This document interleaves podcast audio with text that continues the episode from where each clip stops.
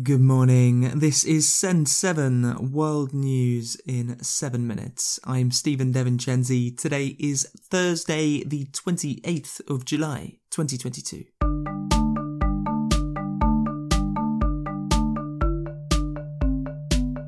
Starting in Asia today, in Iraq, protesters have stormed the parliament building Last night, thousands of people entered the parliament building after protesting in Baghdad's Green Zone, which is heavily fortified and contains foreign embassies. Most of the protesters are supporters of the Shia leader Muqtada al Sadr, whose Sadrist party won the most votes in last year's election. The protesters are against the proposal of Mohammed Shia al Sudani becoming prime minister. Although Iraq's elections were held almost 10 months ago, a government has not been formed, mostly because of political differences between the Shia supporters of al Sadr and Sunni parties that are supported by Iran. Al Sadr told his supporters yesterday that their message had been seen and that they should now go home.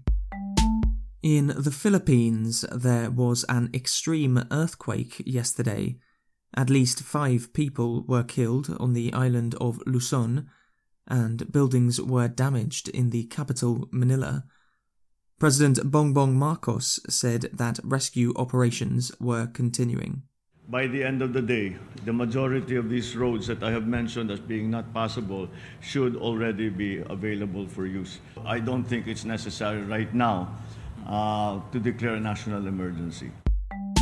Japan and Indonesia have reached agreements to extend cooperation on security, especially in the South China Sea, where China claims territorial control in areas that are much closer to other countries. Japan's military will join Indonesia's military for training exercises in Indonesia next month, in which the United States will also participate. Indonesian President Joko Widodo visited Japan's Prime Minister Fumio Kishida in Japan yesterday. Widodo also met Emperor Naruhito. In Thailand, many businesses are starting to use cannabis for the first time. Since decriminalisation last month, businesses have been able to apply to sell products which contain less than 0.2% of THC, the main psychoactive part of cannabis. America's in the United States, interest rates have been raised by 0.75% for the second time in two months. The Federal Reserve said that the rate rise is aimed to control inflation, which is the highest it's been in 40 years. Also in the United States, a trial against popular conspiracy theorist Alex Jones is taking place in Texas. Jones spread conspiracy theories about the Sandy Hook school shooting, in which 26 people died, saying that it was fake.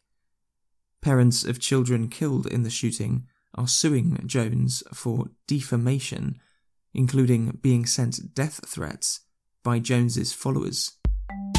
Cuban athlete Jaime Perez has defected after participating in the World Championships competition in the United States. Perez is the second Cuban athlete to abandon their country to try to stay in the US during the World Championships. It is common for Cubans to abandon their country when playing sports in other countries to apply for asylum. Africa in Kenya, Vice President and presidential candidate William Ruto was in a presidential debate by himself yesterday after his main rival, Raila Odinga, refused to take part. Odinga said that he wouldn't take part because Ruto has no regard for ethics or morals. Ruto answered questions by himself for an hour. We have 5 million young people who are not working. We have 10 million citizens who have no access to credit in the micro and small enterprise sector. And I believe I am the candidate with a plan to be able to get Kenya to the next level. In Benin, French President Emmanuel Macron visited Benin's President Patrice Talon yesterday. Macron told Talon that France would help Benin to fight against Islamist jihadists. In a visit to Cameroon on Tuesday, Macron criticized Russia's influence in Africa, especially misinformation and the use of the Wagner Group private military company. Russia's Foreign Minister Sergei Lavrov, who is also in Africa this week, said that Africa should not support a world ruled by the West. Today, Macron will travel to Guinea Bissau. Europe. In Ukraine, the Ukrainian army has increased attacks around the southern Kherson area, which Russia has occupied since March. The Ukrainian army has said that it has hit some bridges to the south of Kherson city, which Russia uses to resupply its army in Kherson. In the north, the governor of Kharkiv said yesterday that Russian forces are continuing to bomb civilian infrastructure in Kharkiv. After attempting to capture Kharkiv for three months, Russia retreated away from the city in May. However, fighting is continuing between Kharkiv and the border with Russia. Yesterday, Ukrainian President Volodymyr Zelensky said that 40,000 Russian soldiers had been killed since the 24th of February, However, international estimates are generally lower than this. Russia has greatly reduced its deliveries of gas to Europe again. Russia said that this was not deliberate and that it was difficult to maintain its services because of European sanctions on Russia. And between 3,000 and 5,000 meters under the sea, Researchers have discovered over 30 new species of animals.